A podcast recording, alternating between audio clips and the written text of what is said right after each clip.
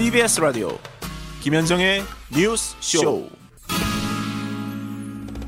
과거에 우리나라는 마약 청정국으로 불렸죠. 하지만 이제는 마약 신흥국이자 마약 위험국으로 불리고 있습니다. 어느 정도냐면 최근 5년간 적발된 마약 밀수량이 2톤을 넘어섰는데요. 이게 돈으로 따지자면 2조 원어치가 된답니다. 어제는 유명 작곡가이자 방송인이자 사업가인 돈 스파이크가 필로폰 투약 혐의로 구속됐습니다. 잠시 그 현장 보실까요?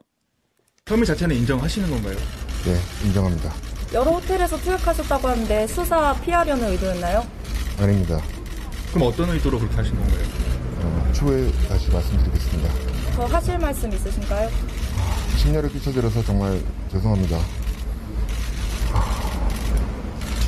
다 제 잘못이고요. 조사할 상실이 인해서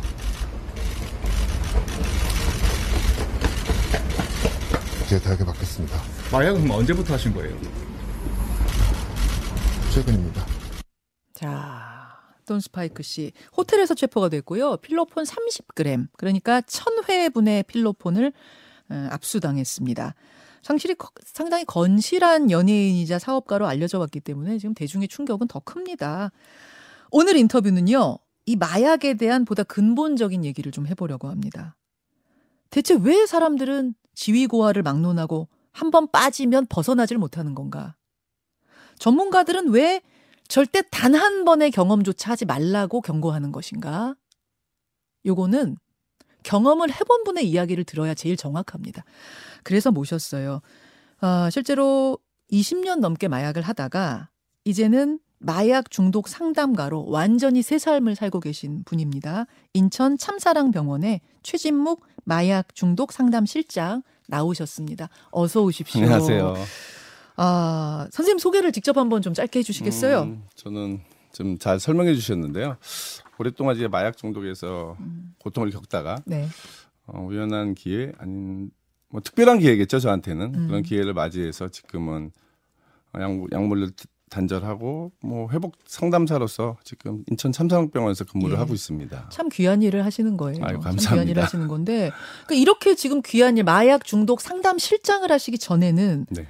23년 동안 못 끊고 그렇죠. 그 중독의 늪에서 헤어나지 못하셨다는 거잖아요. 그렇죠, 그렇죠. 처음엔 어떻게 시작하셨어요?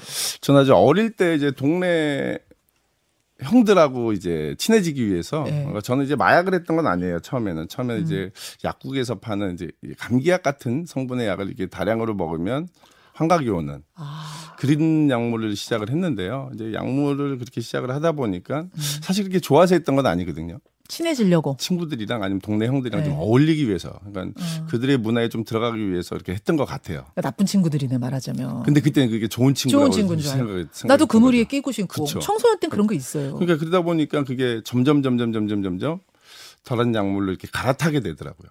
그러니까 대마초가 되고, 근데 대마초를 피다가 교도소를 가게 되니까 예. 그 안에서 또 좋은 형들인 줄 알고 만났던 형들이 필로폰을 가르쳐주고 이게 그러니까 뭐. 이런 문제가 가장 문제가 되는 이유는 교육이 없었다는 거죠. 그러니까 제가 오랫동안 왜 마약을 했나 이런 생각을 해보면 네. 그럼 내가 그렇게 멍청했나? 아니면 내가 그렇게 의지가 없었나? 사실 마약을 끊고 싶은 생각은 정말 간절했거든요. 그래요? 근데 방법을 모르는 거예요. 그냥 내 의지로만 될 줄 안다고 생각을 하는데. 자, 그러면 거기서부터 얘기 좀 풀어보겠습니다. 네네. 지금 말씀 들어보니까 그러니까 감기약을 이렇게 다량 복용하는 방법부터 시작해서 대마초, 필로폰 또 케타민, 코카인도 해보셨어요. 네네네. 정말 다양한 경우. 엑스터시 뭐 이런 것들 다 해봤죠 지금. 뭐 LSD라고 하는 건 또 다른 건가요? 그것도 해봤죠. 그것도 해보시고. 네. 아니 진짜 궁금한 게 그렇게 벗어나기가 힘든가? 아니 한 번 뭐 호기심으로 해봤더라도. 그냥 나는 금방 빠져나올 수 있을 테니까 하면서 호기심으로 건드리는 사람들이 있다고 하거든요. 그게 이제 그러니까 그거는 그냥 우리들이 잘 모르니까 이게 그래서 네. 이게 예방 교육이 굉장히 필요한 것 같아요. 예, 그러니까 이게 질병이거든요. 뇌에서 원하는 거예요, 이거를. 내가 원하는 게 아니고 뇌에서 도파민을 달라고 계속 원하는 건데 그걸 겉으로 보이지가 않으니까 모르고 사는 거죠, 평생을. 내가 왜 그러지? 왜 약을 또 하지? 멀쩡하게 생활을 하고 있다가 어느 시점이 딱 돼버리면 약을 딱 다시 하거든요. 그런데 이건 질병이기 때문에 치료를 해야 되는 건데 몰랐던 거죠. 아, 질병 같은 거다. 질병 같은 게 아니고 질병이에요. 질병이다. 네, 질병이죠. 그러니까 고열이 막 40도 펄펄 나면 치료제를 먹지 않고는 방법이 없는 건데. 그렇죠. 그런 거라고 보면 되는 거예요. 그러니까 우리나라는 대한민국 같은 경우는 지금 현재 약물 사용자들의 99.9%가 질병인지를 몰라요. 더 이상한 일은 이것들을 하는 정책을 하시는 분들은 더 몰라요. 더 몰라요. 아니 그냥 처벌만 하면 된다고 생각하는 거죠. 그리고 실제로 처음 여기 손대는 사람들도 아 나는 뭐 한 번 경험만 되지. 해보고 네. 야 세상은 경험해봐야지 뭐 이러면서 시작했다가 그러니까 나는 괜찮다라는 생각이 굉장히 그러니까 다른 사람은 중독이 돼도 나는 괜찮다 한 번은 괜찮겠지라는 생각에 이제 호기심에 시작을 하는 거죠. 한 번은 괜찮겠지 하고 손을 댔는데 어떤 상황이 벌어져요? 즉 하고 나면 어떤 상태가 되는 거예요? 도대체? 약물마다 이제 종류마다 이제 상태가 변하는 건 다 틀리는 것 같아요. 근데 예. 뭐 돈 스파이크 같은 경우는 뭐 필로폰, 네. 필로폰 같은 경우는 우선 지금 제가 원래 뭐 이 상황이 저한테 이렇게 특별하지가 않아서 찾아보지는 않거든요. 근데 이제 방송을 나오게 돼서 찾아봤는데 네. 뭐 방송에 나와서 뭐 의처증이 있다. 뭐 이제 그다음 너무 집착한다. 막 이런 또 인터뷰를 했더라고요. 했어요. 근데 아직 그게 아직 기본적으로 발생하는 아, 이 필로폰을 하면 와이프를 의심하고 아. 그다음에 집착하게 되고 아. 그다음에 내 안에 여러 명 있는 것 같고 또 다른 내가 들어가 있거든요. 그러니까 이성적인 나, 이성이 다 빠진 네.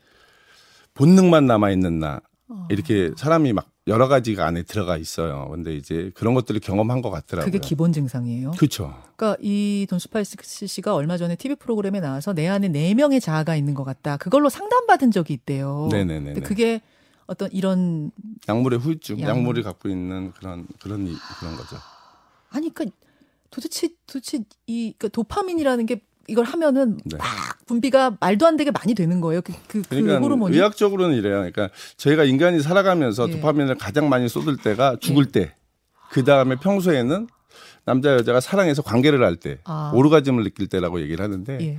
그 오르가즘의 많게는 100배를 짧게는 4시간에서 많게는 72시간을 계속. 약으로.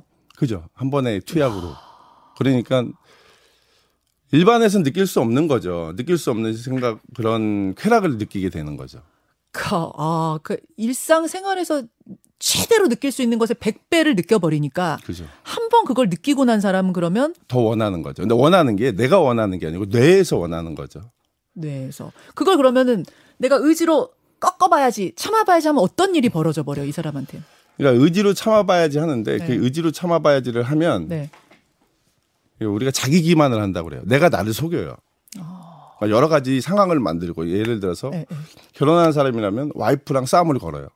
나도 모르게 시비를 걸고 화를 내고 그다음에 결국 그 싸움에서 스트레스를 끝까지 만들어낸 다음에 너 때문에 약을 하는 거야. 이렇게 변하는 거죠. 이제. 자기 합리화를 해버리는 그죠? 거군요. 근데 그러니까 자기도 몰라요. 자기도 몰라요. 그러니까 모르는 상태에서 그런 상황을 만들어가고 극한을 만들어가는 거예요. 약을 할 수밖에 없는 상황을 끝까지 몰고 가서 약을 해버리는 결국은 거죠. 결국은 약을 해버리고 도파민을 또 축적시켜버리고. 그건 남 탓하고. 근데 한번 그렇게 하면 쾌락에 뭐 그릇이라고 하면 그릇이 엄청 커져버리는 거잖아요. 그 쾌락, 나쁜 쾌락에.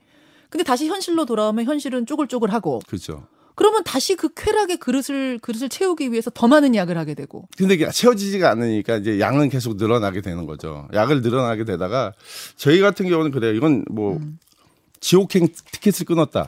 지옥행 티켓. 그러니까 제가 이제 자살 시도도 굉장히 많이 하거든요. 뭐 쾌락이 그렇게 좋았으면 그 약이 그렇게 많이 좋으면 네. 자살 시도를 할 이유가 없죠. 그렇죠. 근데 대부분의 약물 사용자들이 좀 시간이 지나면 자살 시도를 굉장히 많이 해요. 그러니까 이거는 처음에만 그런 것 같아요. 처음에만 쾌락이고. 이 쾌락하고 행복하고 분명히 틀리거든요. 다르죠. 왜냐하면 이 쾌락, 나만의 쾌락으로 내 주변의 모든 가족들, 그다음 모든 사람들 다 불행해져요. 나만의 쾌락으로. 근데 이걸 행복이라고 착각하고 사는 거죠. 즐거움도 틀린 건데 즐거움이라고도 생각하고. 근데 왜 자살 시도는 왜 다들 그렇게 해요? 약을 하다 보면 누구나 다 그만해야지 하는 생각을 해요. 끊고 싶다는 생각을 합니다. 아, 누구나 다 해요? 분명히 돈 스파이크도 했을 것 같아요. 그러니까 근데 우리가 이런 생각을 하거든요. 아, 이번만 하고 그만해야지. 이런 생각을 하는데 누구나. 안 돼요, 그게. 그러니까 돼요. 자기 패배인 거죠. 그러니까 계속 자존감은 떨어지고 안 할 수 없는 상황이 돼버리니까 결국 자살 시도를 하게 되더라고요. 나는 왜 이럴까? 그렇죠. 도대체 이 늪에서는 어떻게 빠져나가는 거야? 방법이 없는 거죠. 그러니까. 나 혼자 할 수 있는 방법은. 계속 빠져드는 거죠, 그 안으로. 그러는 사이에 결국 계속 더 많은 약을 필요로 하게 되고 몸은 이제 뇌가 녹아난다 뭐 이런 표현을 하던데 전두엽이 다 망가진다고 보시면 돼요. 그러니까 기억력도 없어지고 감정 기복이 생기고 남의 감정을 읽질 못하고 나만 생각하고 뇌가 망가진다. 그쵸. 뇌가 녹아내린다. 그렇죠. 그러니까 사람이 그냥 망가지는 건 폐인이 되는 건 한마디로. 결국은 다 폐인이 되죠. 폐인이 결국은 네. 이해가 됩니다. 그래서 시작도 하지 말아라. 그렇죠. 호기심에 한 번조차 안 된다. 안 되죠. 그렇게 강조를 하시는 거군요. 네네네. 아니 저는 그 돈 스파이크 얘기 들으면서 그분 돈도 많고 유명하고 막 성실하게 이미지도 좋고 이런 사람들은 왜 처음에 손대나? 근데 분명히 아까는 나쁜 친구들 때문에 그렇다고요. 어린 있었겠죠. 시절에. 이게 약물이라는 게 대한민국에서는 굉장히 터부시대잖아요. 네. 그렇기 때문에 이 약물을 가장 측근히 알려줘요. 보통 그래요? 예, 네, 이건 불법이니까. 네. 불법이기 때문에 가장 나하고 가까운 사람 비밀 터놓을 수 있는 이 정도도 얘기해도 되는 관계들에서 이제 형성이 되거든요. 그러니까 요즘에는 뭐 호기심에 자기가 인터넷을 찾아서 하는 친구들도 있긴 한데 대부분이 보면 뭐 여러 호텔을 다니면서 뭐 이렇게 여러 사람들이랑 했다 이런 거 보니까 벌써 그룹핑이 형성돼 있는 상태입니다. 근데 그런 분들은 이제 가장 측근히 알려주고 호기심에 시작을 하겠죠. 근데 그렇군요. 그 호기심이 지옥행 티켓이다. 그렇죠. 지옥행 티켓이다 지금 그런 말씀하셨어요. 지금 우리나라의 마약 사범이 굉장히 늘어나는데 잘 잡고 많이 잡아서 늘어나는 게 아니라 실제로 많이 퍼져 있습니까? 보시면 현장에서 보면요. 네. 제가 이제 한 30여 년 전에 약을 할 때는 아주 특수계층 아니면 정말 노는 사람들 뭐 이런 사람들에 의해서 그냥 개인 간의 거래가 있었기 때문에 별로 그렇게 많지가 않았는데 지금 제가 현장에서 교육을 시키거나 상담을 하다 보면 50% 이상 다 20, 30대예요. 그러니까 코로나 전만 해도 이 정도 아니었거든요. 근데 코로나가 딱 지나간 이후에 지금 제가 이제 기소유예나 집행유예 처음 걸리는 친구들 그 교육을 시키는데 그 교육을 가면 한 80%가 20대.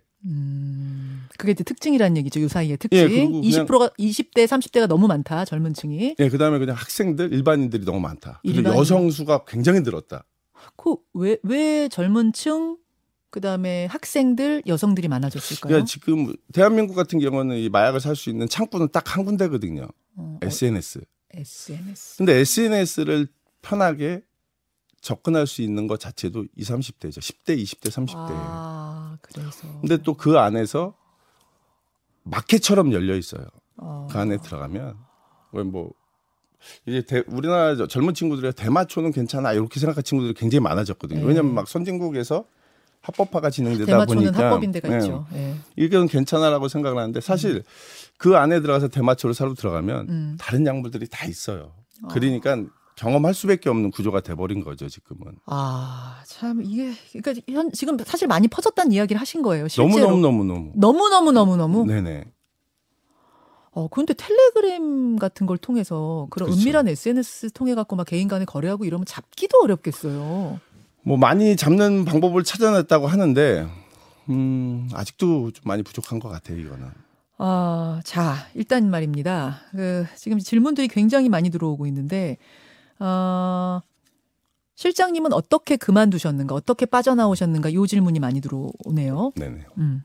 저 같은 경우는 이제 저는 지금 제가 근무하고 있는 병원에 교도소에서 출소하면서 교도소에서 이런 그때는 이런 방송이 아니라 신문이죠. 네. 신문에서 이런 컬럼을 쓰신 적이 있으세요, 여러 분들이. 근데 그걸 보고 그 병원에 찾아가게 된 거죠. 그래서 찾아가고 완전히 무너졌던 제 삶을 하나부터 다시 재건하는 과정을 이걸 겪어서 그걸 이뤄냈을 때 보통 다시 약을 안 가고 삶을 살아갈 수 있는.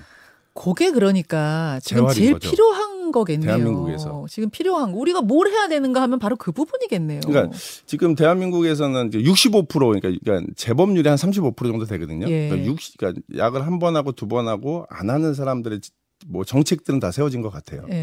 근데 지금 그 35%에 대한 정책이 하나도 없는 거죠.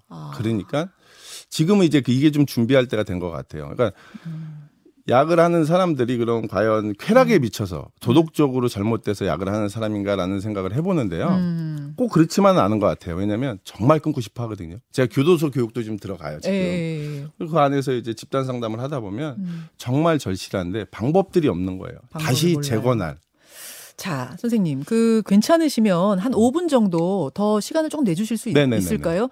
지금 라디오 본방송은 마쳐야 될 시간이 돼서 여기서 좀 인사를 드리고 유튜브로 미니 댓글쇼로 이 선생님 삶에 대한 이야기 조금 더 들어봤으면 좋겠어요. 네네. 지금 많은 분들이 이미 함께하고 계셔서요. 조금만 더 시간을 내주시길 부탁드리고 일단 본방송 인사드리겠습니다. 인천 참사랑병원의 마약 중독 상담 실장이세요. 최진묵 실장이었습니다. 고맙습니다. 감사합니다. 김현정의 뉴스쇼는 시청자 여러분의 참여를 기다립니다. 구독과 좋아요, 댓글 잊지 않으셨죠? 알림 설정을 해두시면 평일 아침 7시 20분 실시간 라이브도 참여하실 수 있습니다.